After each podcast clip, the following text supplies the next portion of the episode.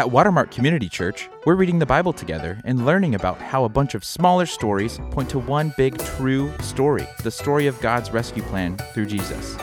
Welcome to Join the Journey Junior. Hi, everyone. It's Brittnee. Here's where we are in the story.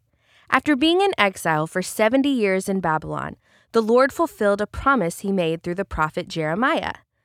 God helped King Cyrus of Persia realize how the Lord had given him so much success, so King Cyrus decided to send a group of exiled Jews back to Jerusalem to build the Lord's temple.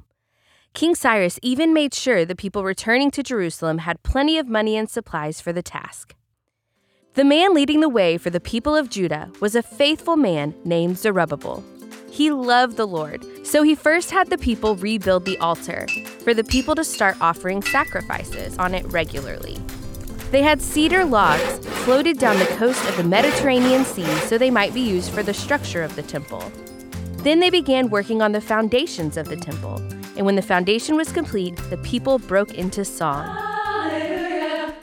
As the Jews began rebuilding the temple, the other residents of Jerusalem, who were not Jews, did not like what they were doing. So they gathered together and made plans to slow down the Jews' work.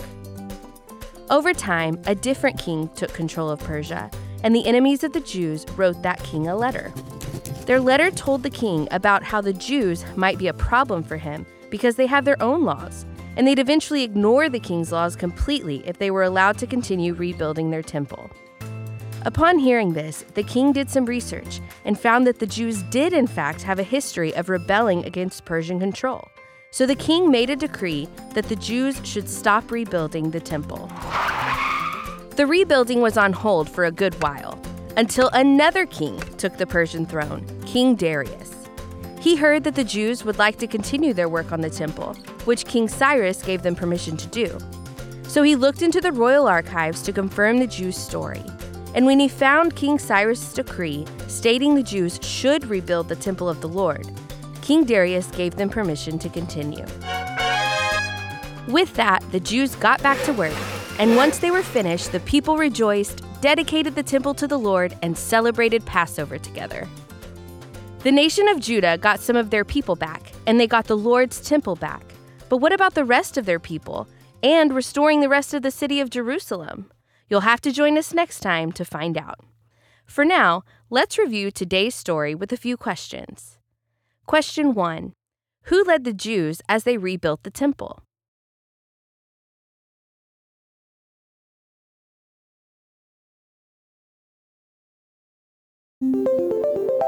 Question 2 What two Persian kings gave the Jews permission to rebuild the temple?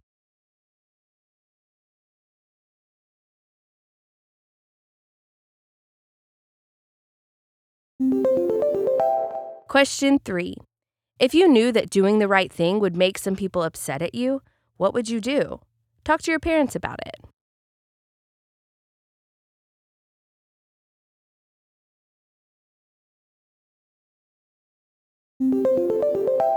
God had King Cyrus fulfill a promise he sent through the prophet Jeremiah, which was that the kingdom of Judah would only be in exile for 70 years before they'd be sent back. Zerubbabel and a few other faithful Jews went back to Jerusalem and started rebuilding the temple of the Lord. But before long, the Jews were forced to stop their work because the new residents of Jerusalem didn't like what they were doing. But eventually, King Darius had them continue their work. God worked through several foreign kings to have this first group of people return to Jerusalem to restore the temple. Isn't that amazing? God really will do anything to keep the promises he's made to his people. Just like how Zerubbabel had people trying to keep him from doing what God called him to do, we will likely experience that in our lives too. But when we experience opposition, God promises to be with us because he loves us. God's biggest example of love for us being what all these stories are bringing us closer to God's rescue plan through Jesus. Join us next time as we journey through the Bible together.